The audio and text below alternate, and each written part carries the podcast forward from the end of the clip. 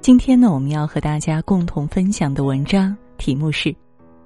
他的猝然离世让杨康们震惊。下面呢，我们就一同来分享。这是非常狡猾的一种病毒，我们切切实实和他过招后，才发现他比想象的要凶猛。前几天，清华大学教授、著名设计师吴冠英不幸感染离世。这两天，有个清华的读者给我留言说，十二月十九日，清华大学土木工程学院教授张娟老师也不幸去世了。张娟老师的去世更值得深思。据知名读者说，张娟老师今年六十岁，上周检测出新冠阳性，历经发烧、浑身疼、咳嗽等一系列症状后，自我感觉好多了。然后十二月十八号，他还受邀去昆明参加第十届先进混凝土学术交流大会，并在大会上做了主旨报告。十二月十九日，张娟老师从昆明返回北京后，病情突然严重，不幸猝然离世。收到这个读者的消息后，我才看到网上张娟老师的学生和同事都在悼念他，清华大学也发了讣告。张军教授的猝然离世，告诉我们这样一个残酷的真相：感染新冠后痊愈了，还是需要休养观察，有时候并不以我们主观感受的好与坏来判定。感染新冠后，在相当长的一段时间内，我们的身体都是非常脆弱的。我们万万不可掉以轻心，要随时观察身体的变化，要给身体时间去慢慢恢复，才能迎来症状的减轻和彻底的痊愈。除了张军教授，这两天也不断有读者给我留言，说到身边人感染后以为好转了，进行猛烈高强度的运动，结果跌落更大的不幸。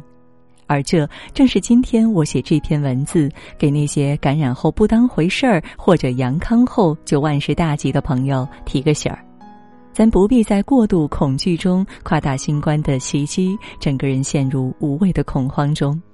咱也不能在过分轻敌中被新冠的回马枪杀个措手不及。这些天，我们很多人和新冠切切实实过招后，都有一个很明显的感受。历经高烧之后，体温虽然正常了，但身体各个器官还非常脆弱，整个人有种前所未有的疲惫感和不适感。也有学医的朋友提醒，新冠病毒在我们身体的潜伏期是七到十四天，感染的五到七天后是身体最脆弱的阶段，万万不可高烧一退就觉得万事大吉，这样很容易陷入被动。这让我想起前天北大第一医院王贵强主任的话：“我们感染的所有毒株中有百分之五到十五的毒株存在复阳的概率。”微博上也不断有网友爆料转阴了，转阴了，怎么身体又发烧难受了，又检测出阳性了？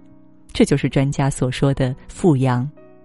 复阳一般出现在阳康一个月内，复阳是身体持续排毒的过程，这也恰恰证明我们体内还有残留的病毒没有排干净。复阳后依然要小心，如果特别难受，也有必要服用药物。当然，并不是每个人都会复阳，只是发自内心的提醒朋友们：病毒在不断变异，我们国家又有着如此庞大的人口基数，截至现在，我们对病毒的了解都是很有限的。所以，请远方的你务必照顾好自己。另外，知名自媒体人樊登在近期的视频中分享了这样一个有惊无险的经历，我觉得有必要和更多朋友说道说道。全家都感染了，樊登也感染了。他发着烧，又直播四个小时后，病情突然加重了。好在一九七六年出生的樊登还算年轻，吃点药，好好休息两天就好一些了。但樊登在视频中给大家提了这样一个醒：感染后有一种病叫静默型低氧血症，不仅是老年人，很多中青年也会中招。这种病它没有什么特别明显的症状，烧的温度也不高，人就是有点犯迷糊。但实际上你的血氧含量已经非常低了，有的感染者迷糊中摔一跤就再也没有站起来。樊登说，他父亲感染后就是患上了静默型性低氧血症，只是稍微有点迷糊。细心的家人就赶紧给老人带上了血氧仪，测了一下，发现只有八十八的浓度，低于九十就要赶紧去医院。家人赶紧把老人送到医院，一排 CT，医生说这太危险了，老人的肺部已经大面积变白了。这种情况这次特别多，很多医生也是第一次见。樊登提醒大家，家中有老人一定要注意这种情况。樊登的提醒让我想起昨天张文宏主任接受媒体采访时说的这样一段话：一定一定要警惕高龄老人的沉默性缺氧。张文宏主任的提醒和樊登的提醒是一回事儿，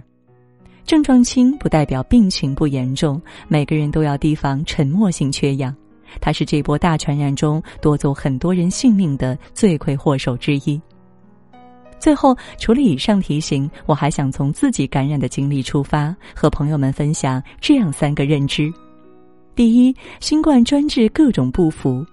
放开后，病毒刚开始流行时，我朋友圈有不少朋友和读者都觉得自己身体素质不错，搞定新冠完全没问题。有些甚至非常嚣张地说：“早阳早心安，早阳早解脱。”现在这些人都浑身酸痛、咳嗽不断的躺在病床上，为自己昔日的狂妄自大而忏悔。大话说早了，海口夸满了，狡猾的新冠专治各种不服。盲目自信的、过度乐观的、飞扬跋扈的、喜欢吹牛的，据说都是症状很严重。为什么会出现这种情况呢？我个人想，放开伊始，我们大部分人在大意中低估了这个病毒；真正放开后，我们才结结实实的感染中摔了一个跟头。新冠比大号流感厉害多了，它狡猾着呢。第二，感染后你身体最脆弱的部分最难受。我颈椎不好，下肢循环差，高烧前后这几个地方都特别疼，疼的时间还很长。我一个朋友肠道不太好，他感染后最典型的症状是肚子超级难受。另一个朋友眼睛不太好，感染后眼肿得像个桃子。这样一想就明白了，为啥老年人和患有基础疾病的人感染后境遇非常凶险了。因为麻绳专挑细处断，病毒专挑病灶攻。假如你身体原本病灶就比较多，病毒就使劲儿进攻你的脆弱部分，那部分被攻陷，导致你整个免疫系统都瘫痪了。第三，越是艰难的时候，我们越要相亲相爱。我和儿子一起感染的，儿子感染后马上就开始高烧，我可能身体不太好，免疫系统不太给力，对病毒反应不激烈。阳的前五天，除了感觉头昏昏沉沉、身体酸疼、嗓子有点不舒服，没有其他不适。等孩子病情减轻了，高烧昨天来找我了，一同感染，轮番病倒的唯一好处是能留下一个天选做饭人加护工去照顾病倒的病号。我娃高烧时，夜里他睡了，我一会儿帮他量一下体温，一会儿看看他的呼吸。现在轮到我难受了，娃自告奋勇给我铺被子，给我烧茶，给我做饭，给我拿药。这时候忽然觉得，平时娃虽然气人，但关键时候还是很贴心的。最起码病了，其他家人不在身边的话，孩子知道心疼人。我看网上很多网友也分享，感染后有些家人让人心寒，更多的家人让人温暖。伟大作家马尔克斯在描写狂犬病的小说《爱情和其他魔鬼》中这样写道：“凡是爱无法治愈的，药物也无能为力。我们此生和此刻最重要的职责都是好好爱自己，好好爱身边的人，好好爱这个世界。愿远方的你们勇敢爱，得到爱，被治愈，不过分恐惧，也不过分轻敌，安然度过这一波。”